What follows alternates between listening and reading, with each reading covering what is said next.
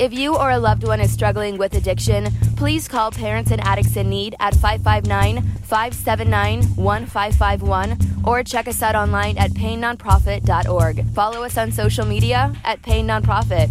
Please subscribe to the podcast and share with others wherever you get podcasts and on YouTube. To donate, please click the link in the description and help us save more lives gripped by addiction. There is no more heroin.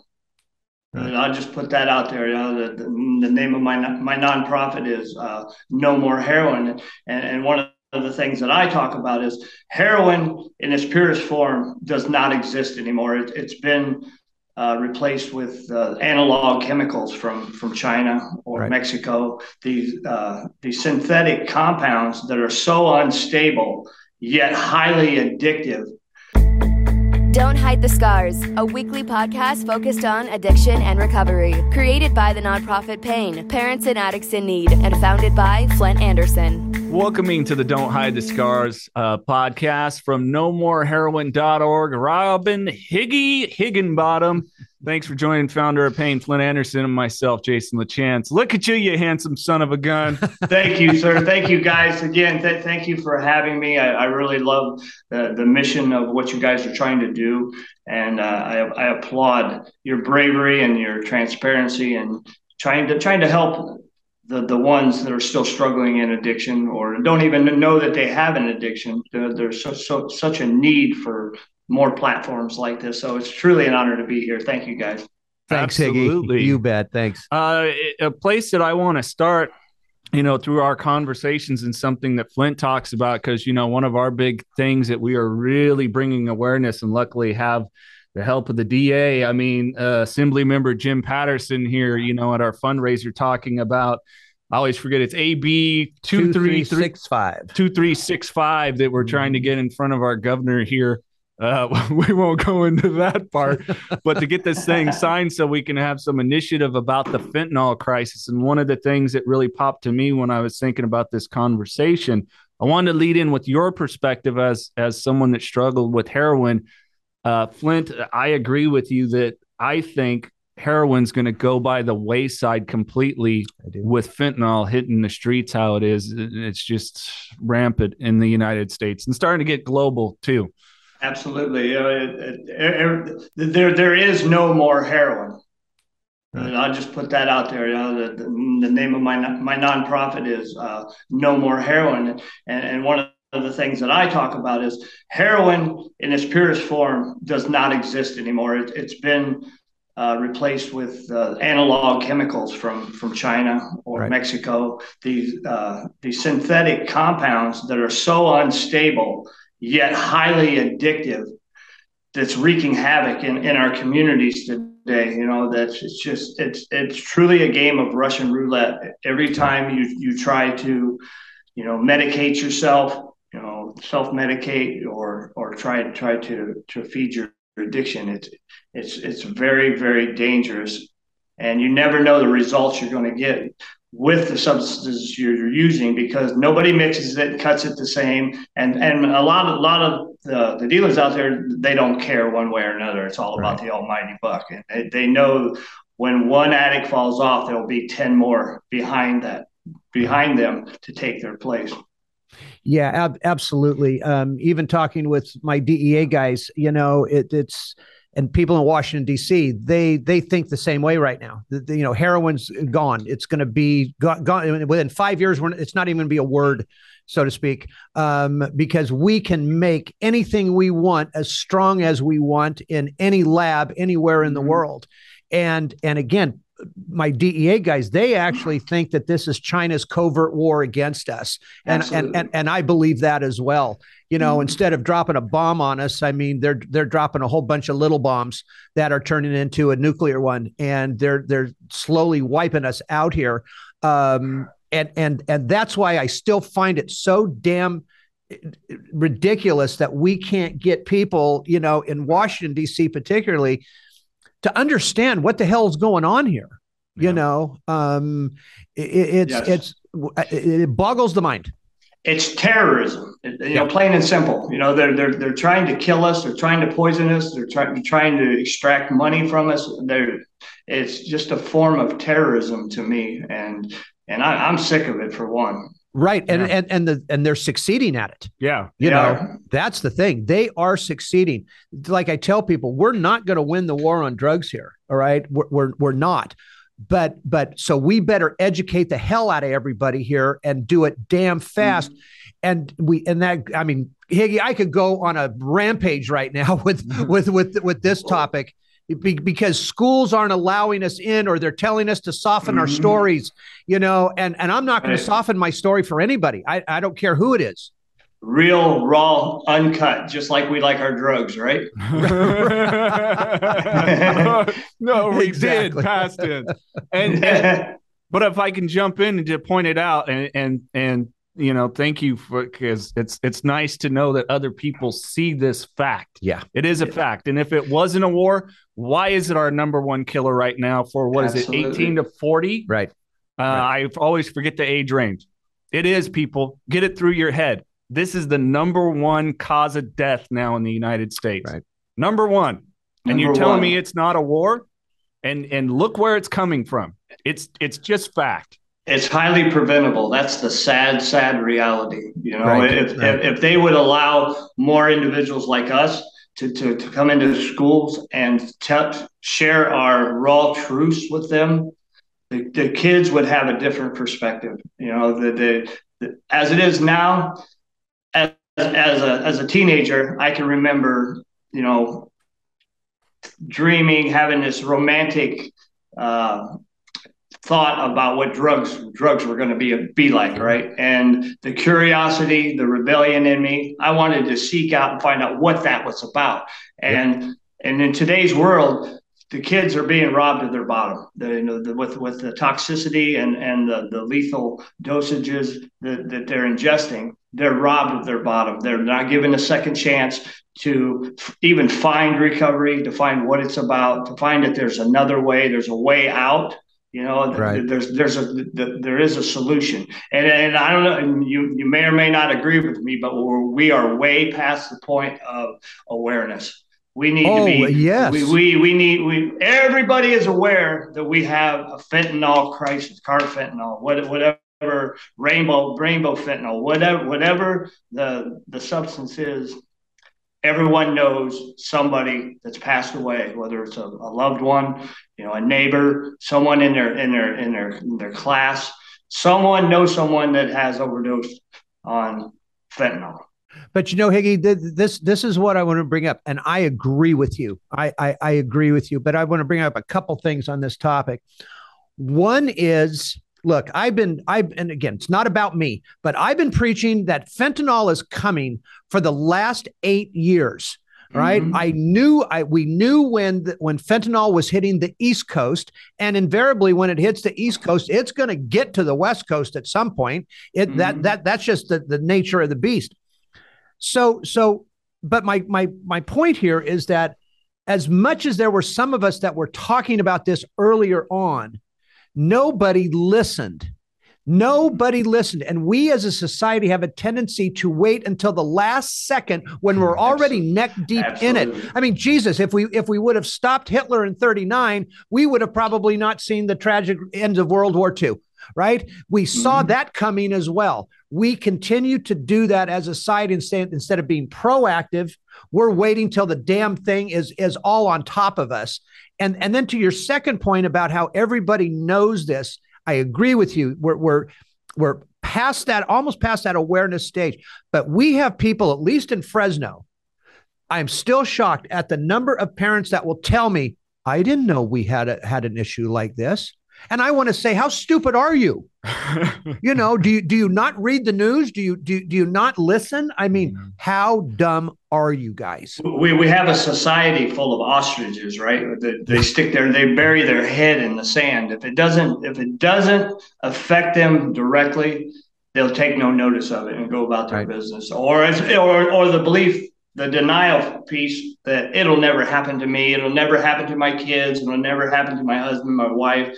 Yep. Whatever, you know, That denial is going to cause a lot of problems and has caused a lot of problems. You know, the old saying is an ounce of prevention is worth a pound of cure. And I really feel that that's appropriate for what we're talking about. You know, as far as the awareness, prevention is going to be where it's at going forward. Let's educate and inform the public as much as possible of the dangers, the risk, the consequences of even trying this substance, because it's in everything, right? A couple months ago, recruiting class for the Army, they were having a party.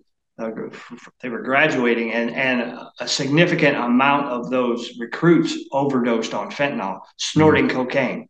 Right. Wow. Right.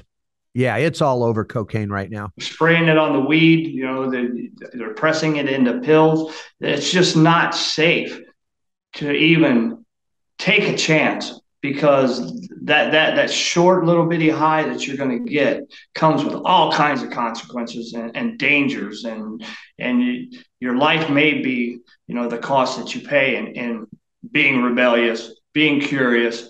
You know, just I would like people to know it's not worth it. It's truly not worth even, you know, just trying at one time, because it'll suck you up like that, or it'll take you out just like that. Right. Yeah. I think the key is what you just said is not doing it the first time, because once we've done it and survived and lived through that, you know, that first hit, whatever. Look, when we become addicted to it, this is the message I'm trying to get out to people. The general public, and that includes politicians, it includes medical people, it includes everybody. They don't understand addiction. They don't understand how these brains work, both chemically, I mean, every way. They don't get it. So the big thing out here is, okay, it's now a poisoning. Right. Because the kid didn't want to die. Well, hell, nobody wants to die. Yeah. Oh, OK. But again, stop sugarcoating this thing. Yes, it's a poison. I understand that. But guys, these kids know exactly what they're taking. If somebody's pulling out an M30 pill and putting it on the table, every one of those kids knows that is a fentanyl laced pill. And they're still willing to take the chance. And especially when you are in your addiction already, you are going to take that chance because you don't want to get dope sick. End of story. Absolutely. And that's what's not getting across out here. That's right. I mean, the getting trapped in it with the all the pain, the consecutive, the consequences, the grind of it all, and then the withdrawals. It's a total package deal. This hell will encompass you and suck the life out of you almost immediately. You know, I can look at pictures that I had taken when I was using, and lifeless. Right. My facial features changed. The colors of my eyes changed, and I was just a shell of an individual with only one goal. The next one. I was a slave to the grind, and it's such a horrible, horrible existence. And it's just never ending until you make that choice that you're going to face the pain. And there's a lot of pain involved with this.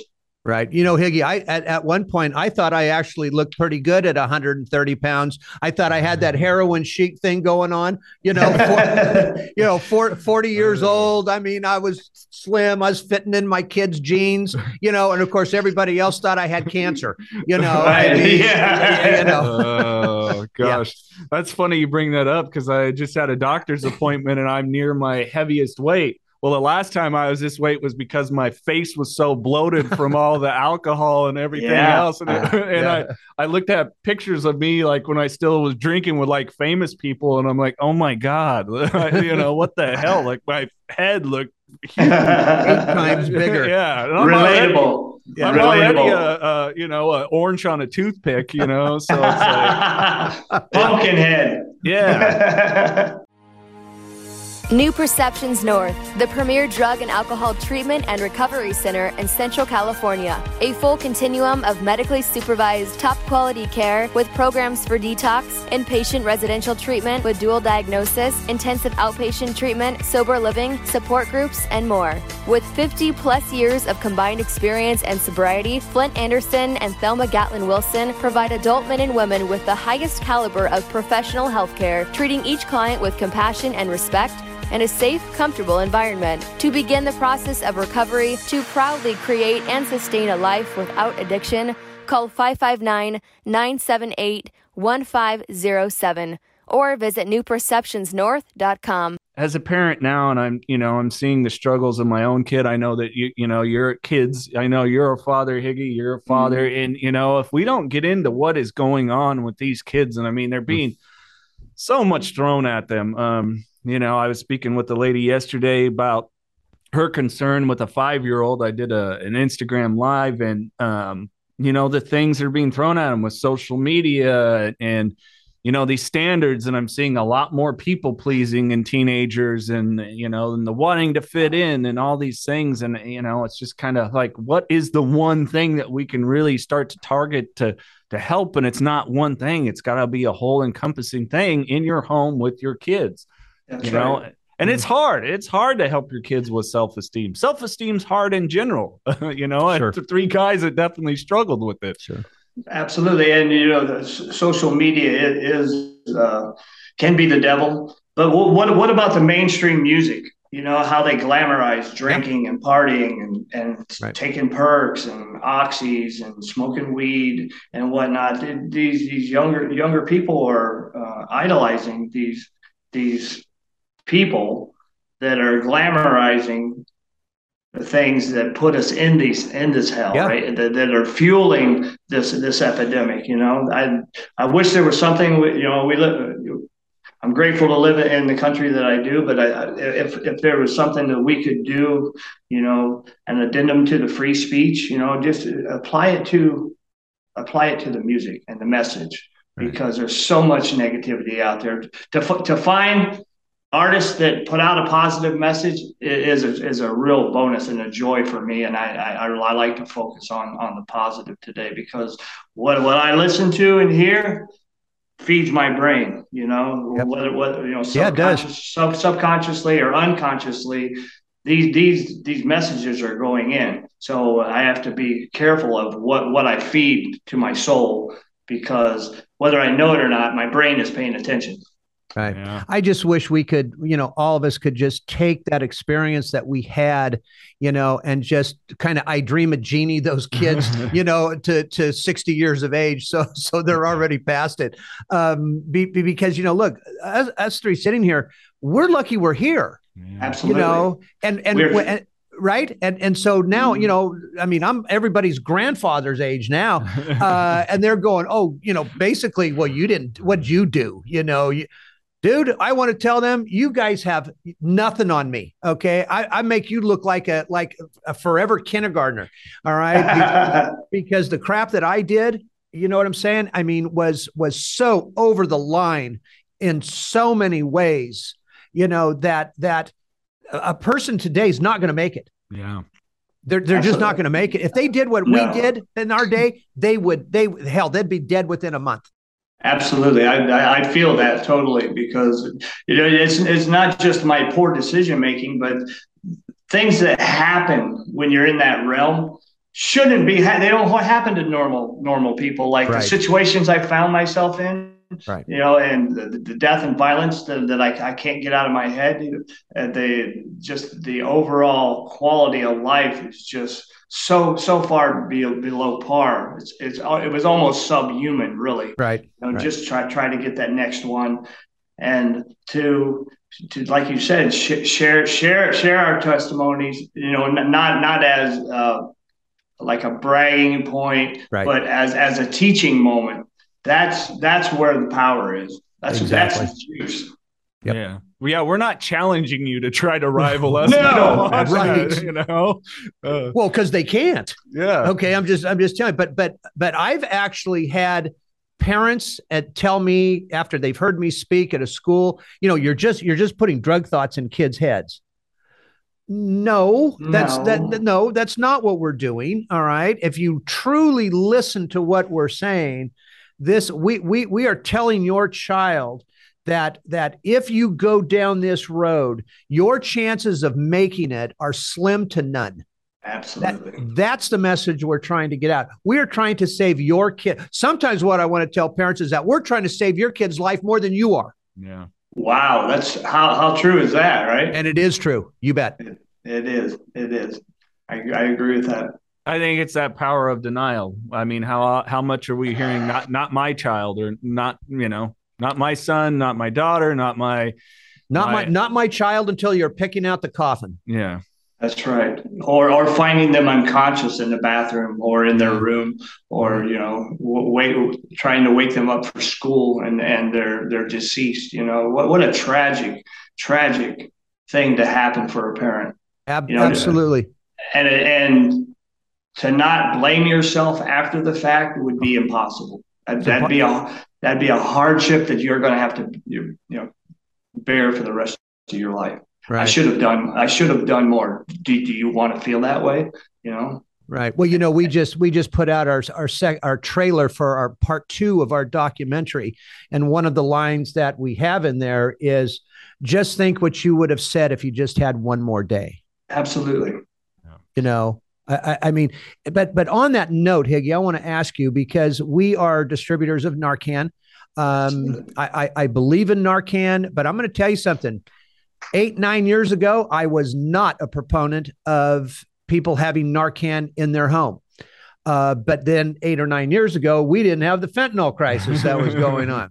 So today, right? 8 or 9 years ago, the big saying was, you enable the addict, you bury the addict. And a lot of people look at Narcan as enabling their addiction, when the only thing that it enables is breathing and a second chance.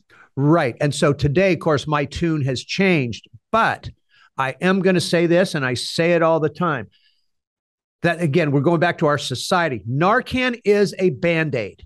It is there to bring that person out of the overdose if they can, because you still only have seconds. You don't have minutes. You have seconds here. Okay. To get to that individual, but we're not addressing the topic of what happens after that person is brought back, because they're taken into the hospital, they're released at some point. They could be released within 12 hours, right? Absolutely.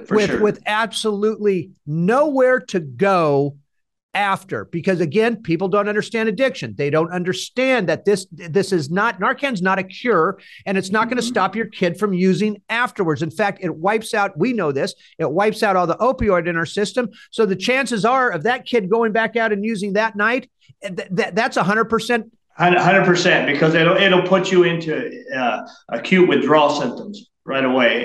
And when I overdosed and I woke up, I was scared and angry because somebody messed up my buzz, right? Right, wow. Right. Like that was a buzz, right? That was the ultimate buzz. I was dead. I was unresponsive. I was blue. And someone did chest compressions on me, you know, fractured my ribs and whatnot. And I was sore. I was angry. I was mad. And later on, I eventually slipped back into overdose because the Narcan wore off. So... What you're talking about is very relevant, because people don't know. They just don't know that the shelf life, when Narcan is put into the body, it only lasts for a short period of time. And there's a real chance that you're going to slip back into overdose. And then the frame of mind as a person that is overdosed, when you wake up, you're petrified, yet angry, and you're sick. And the confusion, and if you're not given tools or someone to talk to or resources, bringing them back is just giving them another opportunity to use again, because they want to alleviate those withdrawal symptoms for one. Right. And that's the most pressing thing was in my mind. I don't want to feel like this no more. So I go back to what I know. Right. Only I'm going to do it different this time. I'll use something different, or a little bit less, or maybe I'll snort it. But the dangers are all the same because you just don't know what you're getting. Correct. Yeah, correct. Well, and hopefully, I don't know what legislation's out there, but we've got to make it more clear that if this is the case and someone ends up at a hospital, that we have to have some sort of immediate to detox type of situation. Because like you said, and I mean, at Flint, I don't know how many people you've talked to that it's, yeah, went to the hospital, released, and then once again, overdosed and gone. Well, yeah. Look, there's some programs going on, and there's actually one here, but God, we don't have enough time in the next 24 hours to talk about this, but there are some programs where people can leave from the hospital and go directly somewhere, even though we haven't set up the somewhere yet. Okay. Because what these doctors are thinking is that if we can release them from the hospital and get them to a harm reduction place, such as a methadone clinic or Suboxone, but I take issue with that. I have no problem in somebody getting them into. Look, Higgy, I hate methadone with every ounce of my soul. I hate it. And even Suboxone, as much as I believe, because I have a treatment center, we do use it for detox for about 10 days. I don't think it's you can't use it much longer after that, because why do you want to straddle a 25-year-old to something that they're going to have to be on for the rest of their life? Absolutely. You know as well as I with methadone, you can't live in Fresno, go to San Jose to visit your relatives. You forget your methadone. You cannot walk into another methadone clinic in San Jose to get your dose. So you're not going to possibly not even go see your relatives because you know what? You got to have your methadone. So you're straddled to it. It's just ridiculous. It's the same feeling that I had when using drugs. I couldn't go anywhere because I was afraid that I would run out, or I just didn't want to. I was handcuffed to my drugs, which shackled me to my neighborhood, because I rarely left my own neighborhood because of fear. Right. You know, and knowing that, you know, I wasn't at my most best potential as a person, you know, like we were talking about earlier, you know, it shows up on our face, and I didn't want people to see me that way. Right. Right. Uh-huh. Right. Yeah. That shame spiral is something else that, it's hard to communicate that to people. It is. Absolutely. Well, what do you think about the border situation? A friend of ours reached out to me yesterday, Brock from Arizona. Yeah. And he was making a statement about the borders. We need to secure the borders for sure. You know, there's a lot of drugs coming in. We need to secure the borders. That's just goes without saying, but in order for us to do that, I just don't think it's ever going to happen. You know, look, do I have a solution to some of these problems? Yeah, it's not a very popular one, right? Yeah. But you know, it's like with Afghanistan, right? They're the largest supplier of heroin. You call up Afghanistan, you know, on a Tuesday, you know, and you say, hey, boys, you guys got 72 hours to get out of Dodge because we're coming in with F-16s and we're literally going to napalm every poppy field that you have and every piece of ground that you can grow anything on. And we're coming in, and is there going to be collateral damage? Yes, there is. But oh, well, who gives a shit, because you don't give a shit about us. So 72 hours, get out. We're coming in. Now, I know that's the extreme, right? Sure. But we are in extreme times here. Absolutely. I did a podcast with somebody as an influencer.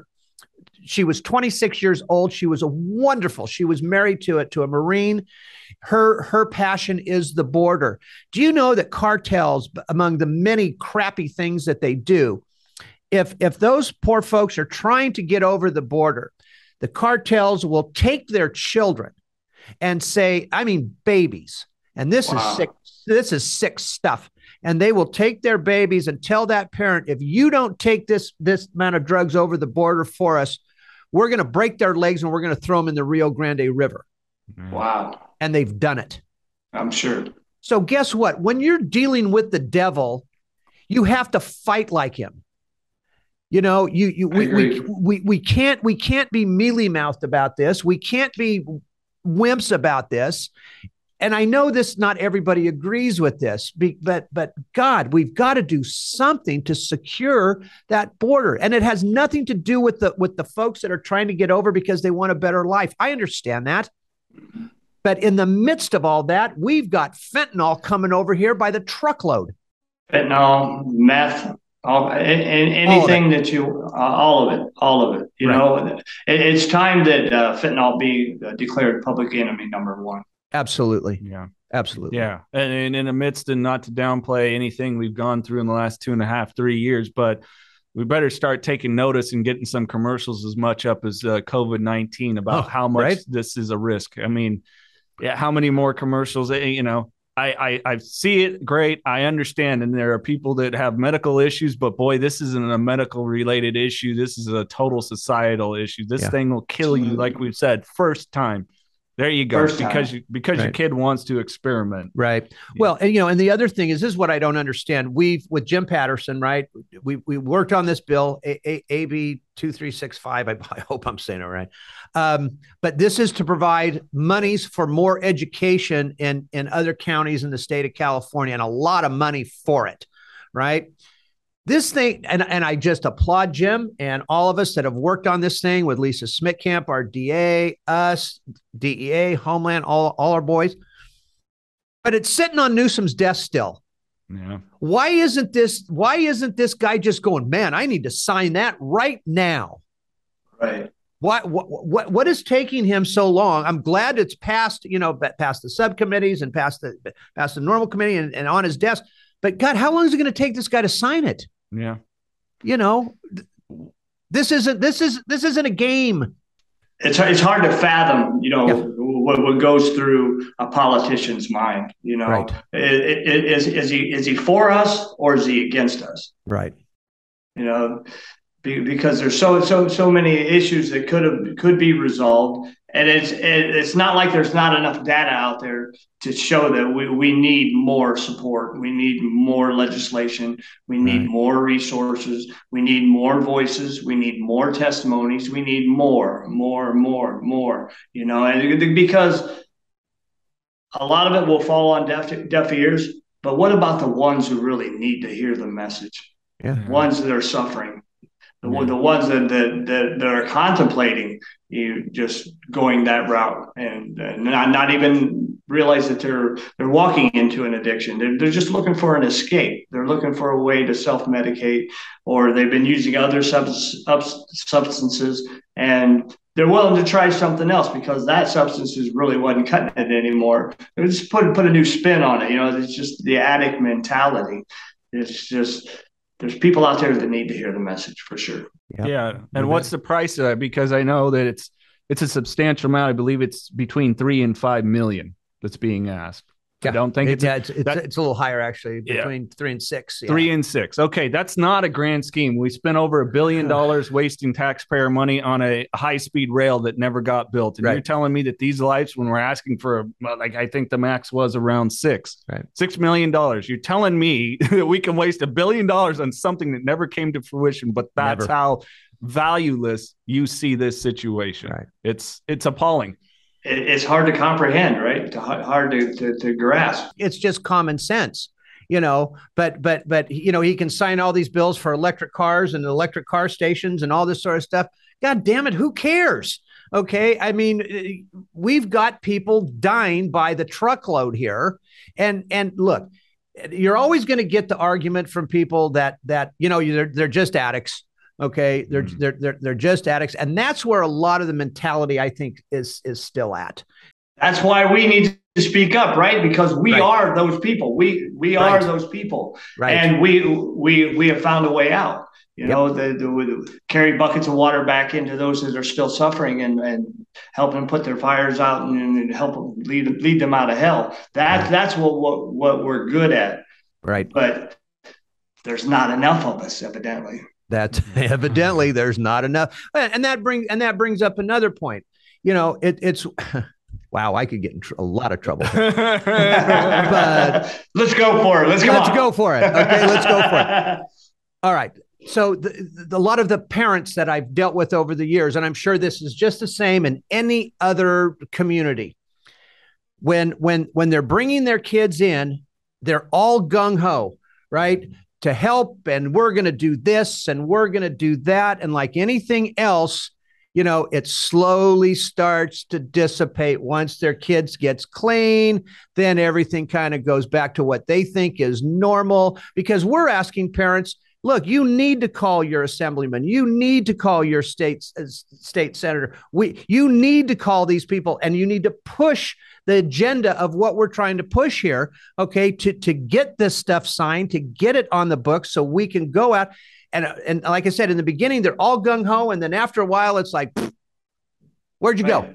Where'd you go? It loses momentum. It does.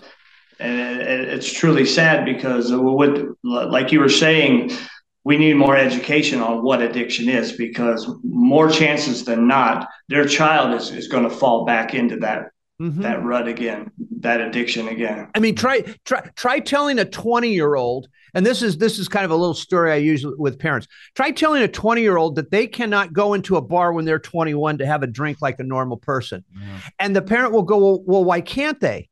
And this is my response. Okay, your son or daughter is, or take your son. Your son's not an alcoholic, right? But he wants to go into a local bar here when he's 21, just to feel like a normal guy, right?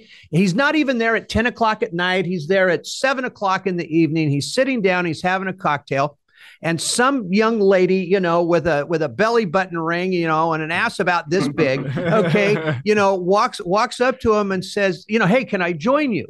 He says, of course. So she has a drink. He has a drink. They order another one. He knows exactly where this is leading, sure, right? All of a sudden, this young lady has no idea he's in recovery. Right. And she reaches in her pocket and she pulls out that M30 pill and she slides it across the table and goes, you want to share this? Mm-hmm. You and I both know, we all know right here that now I am focused on that M30 pill sitting there because that's my drug of choice. And that's how it affects our brain. And we're going, I don't care if I get laid. I don't care about the alcohol. Absolutely. I don't care about anything. There's that pill. Let's go outside and do this. Absolutely. Everything goes by the wayside. Right. And that's the danger, okay, of walking into that bar. That's what parents don't understand. That's what nobody understands about the addict's mind. Absolutely. And then the alcohol, the program that I work is deemed a social lubricant, right? It makes everything more tolerable, makes me a lot more funny, a little more attractive, and a little less caring about self-preservation at that time. Right, right. Yeah, while we sit and we're thinking, boy, this gal really likes me. And she's singing, what the fuck is wrong with this guy? Hey, man, how you doing? What you got going on? You look great in those hills, you know. It's like, because it's the delusion we live with, right? Right. Yeah, those goggles on. Oh, yeah. I mean, you know, I had a conversation with another buddy who got clean, who ironically was a bartender for many years, and you know, we were talking about it. I was like, yeah, I was more appealing. He's like, no, you became an asshole. I'm like, really? He's like, you weren't unlovable, but you were definitely obnoxious. You know? I was like, oh, goodness. You know, and it's like all the things I don't ever want to be, you know, with the exception of maybe these forums. I'm kind of I'm an introvert. Like, hi, how's it going? Right. I'll speak when it's my turn to speak. No big deal. You know, so, yeah, it's the delusion we tell ourselves in our head. Yeah, it is. Mm-hmm. So what about the work you're doing with No More Heroin? I know you've been doing a lot more stuff now that I think is important, and hopefully, Flint, in our busy schedule, we can get out, because you've been exploring a lot more self-improvement to pass that along. Absolutely. You know, my history is I'm a chronic relapser, and I've made... The month of October is synonymous with me relapsing. So I'm really I'm paying attention to this month coming up. It's my birth month, but there's things happening on with the stars and the planets and the things that affect us as humans. So I'm learning about planet retrograde, and I'm learning about Reiki healing, smudging. I'm on location in Wisconsin currently. I'm consulting for Pestigo River Center, which is a sober living community for veterans, families, addicts, alcoholics, people that are in need of housing and some structure. So I'm helping with that. But with No More Heroin, we're just a community resource referral center. We create events. I've sponsored music videos. We do speaking. We just help out wherever possible, and a lot of that is through social media. Currently, with the country coming out of COVID and out of lockdown, people are living again, and a lot of people are stepping out of lockdown addicted because they didn't know how to handle the isolation, the depression. You know, a large number of people in recovery have relapsed, and there's a lot of people that aren't here anymore. So helping with burial costs, scholarships for sober living, that's what we're focusing on right now. My COO is Denny Wilson. He's been an advocate for 28 years now, and he's also an author. He's a lobbyist. He's very active on the governmental stage. So having that piece of the puzzle as well is going to be beneficial for us moving forward to get into these communities where the ignorance of addiction. You know, there's a lot of people that are still ignorant, are uneducated. And I don't say ignorant in a negative way. Right. It just means you're uneducated. It means you haven't had that experience yet. And even though I feel that we're past the awareness stage and moving towards the prevention, people still need to be made aware of the tragedies and the successes, and that's what we're doing here today. Is, you know, we're putting a spin on the addiction story, the testimony of an addict. One thing though that you've been sharing that you did was actually going to a self-improvement seminar. I forget who the speaker was, what it was. How do you feel that that's impacted not only you personally, but what you can now bring to the recovery community and that you're sharing with people? Absolutely. Self-development, self-improvement has been my focus. And I got involved with a company, Prove It Ketones. It's a product. It's a supplement for helping people with their weight issues and whatnot. But part of being a part of this company is they offer seminars and these get-togethers with these powerful speakers. And the speaker that I listened to the most was the draw for me to go. It was Ed Mylett, and Ed is such a powerful speaker, and he breaks things down in a way that, you know, the layman can understand it. And, you know, it's about motivation. It's about feeding your spirit. It's about educating yourself, and it's about becoming self-aware of who you are at your core, not the layers of trauma, addiction, and these self-sabotaging behaviors. It's who you are at your core, and how do we get to that person? You know, and I've struggled with negative self-talk, you know, self-doubt and whatnot. And he makes a point every time he talks.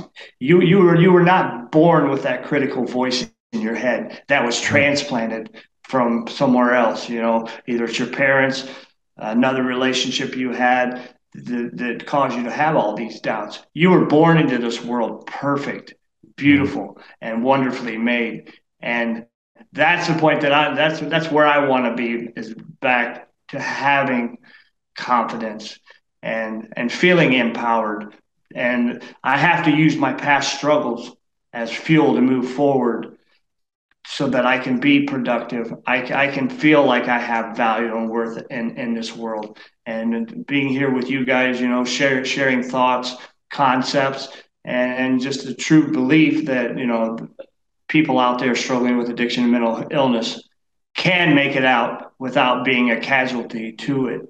Right. Yeah. Right. Wonderfully said. Well, and I think at the end of the day, through this life, and, you know, Flint drops a lot of wisdom on me that he doesn't realize he drops. It's one of the great things about being a part of this is that, you know, life is a lot about mastery of self. Mm-hmm. And I think, you know, us that have gone through addiction and really work it, you know, we've all encountered people that are just dry, so to speak, you know, right. Sobriety is a totally different thing than just being dry. And I think it's that mastery of self, you know, at the end of the day, no one's going to know us as much as us in reality, even Absolutely. Though we're still trying to figure us out a lot of times, mm-hmm. but it's really about that mastery of self. What's our purpose? What's our value? What is our why? And Absolutely. I really encourage that with anyone that I talk to that reaches out is finding your why. Enjoy that process. It's not going to be Absolutely. Easy, right? But guess what? Life's not easy. And dying from this disease is not going to be easy, but no. You know, and we get no guarantee how long we get to be here and be of positive impact.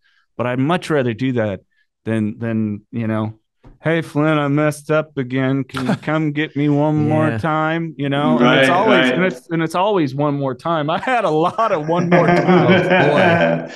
That the lie, you know, there's one last time, one more time for this, one more time for that. But every time you give yourself permission to regress, you will regress, and you'll have to start all over again, you know. And as long as you learn something from it and you're able to move on, that's great. But, you know, most times, more often than not, people aren't making it back from this. Right. Well, you know, my wife has a saying too. She says, you know, you have been given every tool under the sun, every tool. Mm-hmm. If you decide to relapse today, that's your choice. Absolutely. And she's right. You know, when you've got some long-term sobriety sitting in there, there's a lot of work between the time that you get clean and sober to whatever, okay, 5 years, 10 years, 20 years of sobriety. But, you know, there comes a point I believe in everybody's recovery road. If you go out and use again, that is a conscious choice. Sure is. Because Absolutely. You've been given the tools not to. Yeah, absolutely. But that doesn't say that I, like Jason knows, that I can't be sitting watching a rerun of Dr. Gregory House, okay, MD, and he pulls that pill bottle out and he shakes that pill bottle and I go, whoa. Or he's got the bottle and he's wiping it out and he's licking. Yeah, exactly. Right? It's like, okay, that still gives me that little rush, you know, but I know where to take that. Yeah. Because I've been given the tools. Yeah. Absolutely. Yeah. You have to go through it to get through it, right? Absolutely. You know, and there's so many times I made the decision that I was going to get clean and sober, but I didn't take the action. Yep. You know, and if I did take the action, it was for the wrong motives. You know, I've been through the steps like a dozen times, right. and I'm doing it again because I want to do it the right way, because for me, doing the steps was, you know, one, I took credit for doing something that I should have been doing. You know, I wanted that feeling of accomplishment that, you know, I was working on my recovery, and I went through it fast. I know the program. I have a lot of knowledge, but I never applied it. I didn't live by spiritual principles like they talk about. Right. You know, I didn't apply it in my life, you know, on a daily basis. And I just didn't stay active in my recovery. I was in recovery, but I wasn't doing recovery. I was doing recovery things. I wasn't living the program. And that's failed me so many times up to this point. Well, I also think too, that there's not one of us, I don't care who says what, there's not one of us that didn't zip through those 12 steps as fast as we could early on, you know, because Look, none of us, and again, I don't even like using this term half the time. None of us are perfect. You know, we're just not. But we all kind of rush through it. But as we get older, Higgy, there's a lot to be said about getting older. You know, there really is, because we slow it down a little bit. Okay. We have a tendency now to look back and go, okay, you know what? I didn't do that right. So let's do that again, but let's not rush through that as much as I have to here. There's no reason to rush through it. You know, that's no reason at all. Right. That's why I keep telling these young guys, you know, I tell them, none of them are listening, you know, but it's like, slow it down. Right. This is not a foot race. Just take your time, and hopefully they'll get it, and they will at some point. You know, slowing down so hard for young people. You know, because they're in that chasing mode, chasing this, chasing that, chasing shiny things, chasing shoes, chasing cars, chasing the opposite sex, chasing, and it's exhausting. You know, one of the hardest things for me has been to just sit in silence. Being comfortable in my own skin has been hard for me, because even the clothes that I was wearing, I was always tugging at them, and I was just never comfortable, always moving, fidgeting, because I was always in constant turmoil in my head. I was playing scenarios, living in the past, worrying about the future. You know, it's just the state of being is so underrated. You know what I mean? Right. Living in the present moment is so underrated. When you, if you can cut out the fear and the worry and live in the moment, you're going to enjoy life so much more, because I've rushed through life chasing objects, chasing people, chasing this, chasing that. And I miss the scenery. There's so much that I missed on my journey, that if I was able to, I would go back and try to recapture that, even if it was painful, because there's something I missed because I was rushing and trying to push forward, trying to accumulate this, that, and the other. I just wanted to feel good. I just wanted to feel like I had some worth in this world. I wanted to feel like I was, you know, I had a sense of empowerment about me. Like what I had to say mattered. Like, those are things that I chased. And once I was able to slow it down and sit in the present moment, I realized that I have depth, weight, value. I have that empowering feeling that what I have to say matters, because I lived it. My life is based on a true story, right? And it's more of a testimony than a story, because stories usually indicate fiction. My testimony is based on a true story. Right. Well, trust me, Higgy, you've got worth. Just listening to you today, you've got more worth than you think you've got, my friend. There's no doubt about it.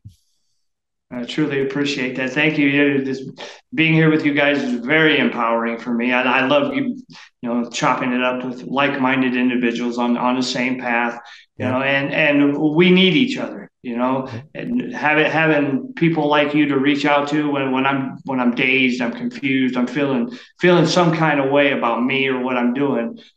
I can reach out to guys like you as a sounding board to realize how ridiculous that sounds coming out of my mouth, and that's been another lesson for me. Verbalizing how I'm feeling, even if I don't know exactly what it is that's bothering me, I can talk, and other people will figure it out for me. Yeah. No, and you're absolutely right. I may have told you about this. I'm pretty sure I did, where I had a call with my sponsor, Rundown Life, and he goes, "So you're telling me there's nothing wrong, but there's something wrong." Well, yeah. And he goes, "Think about that again." Ah, shit, you're right. You mean I'm fabricating something? Exactly. Making stuff up in my mind again. And it's that push and pull that we'll do sometimes, because all that I was sitting and questioning was my worth of what I was building in life. That was it. We broke it down. He's like, "No, you're just doubting yourself." Yeah. That's it. Yeah. Do you really think you don't deserve these opportunities? Like, you love what you're doing. You love the people you work with. You believe in it wholeheartedly, but you just don't think you're worth it. Oh, shit. Absolutely. I'll share this with you. What I truly believe is honesty is the antidote to my diseased thinking. Mm-hmm. And I'm not always able to reach that level of honesty. So I need people like you, men and women, to give me feedback. You know, I have people that support me that have nothing to gain from supporting me. Right. You know, They treat my success like it's part of their own. And that's what I admire about you guys as well, because that's the feeling I get talking with you guys. And we're on the same mission, same path, same past experiences. The substances may be different, but the way it makes us feel about ourselves, it's all the same. It's all the same. Yes, it is. Absolutely. Yeah. Well, Mr. Anderson, Mr. Jason LaChance. You to wrap it up, good sir. Higgy, thank you. Jason's been talking about you for a long time. And I don't doubt Jason anymore. I'm just telling you right now. Okay. I'll pop my collar there. You bet. Man, you are the man. You know, I appreciate everything you're doing up there. I love Wisconsin because I'm a Packer fan. All right? Oh boy. Here we go. Oh yeah. Here we go. But no, seriously, please, you know, let's reach out to one another. I'd love to be of service to you guys up there. If you ever need our services, same down here, man, you are a good man. And I am just absolutely thrilled to have been able to talk to you today. Thank you guys. Thank you very much. I would love to be able to work with you guys in the future on a fundraising event. I have a skate park event that we shelved 2 years ago in Detroit.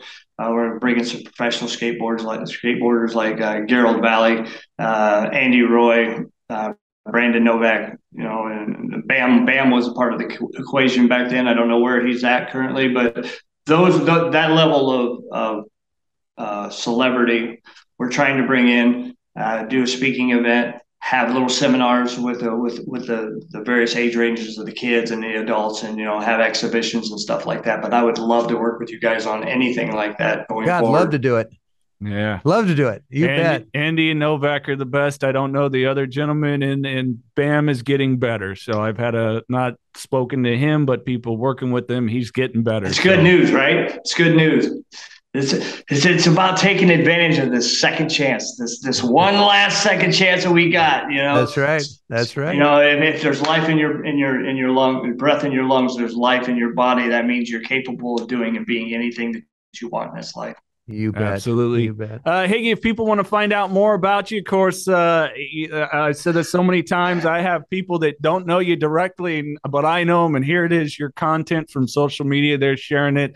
So how do we find you online and social media too? On Facebook, you can find me at Higgy 2.0, No More Heroin, my nonprofit page. Instagram's Higgy 0.02.0.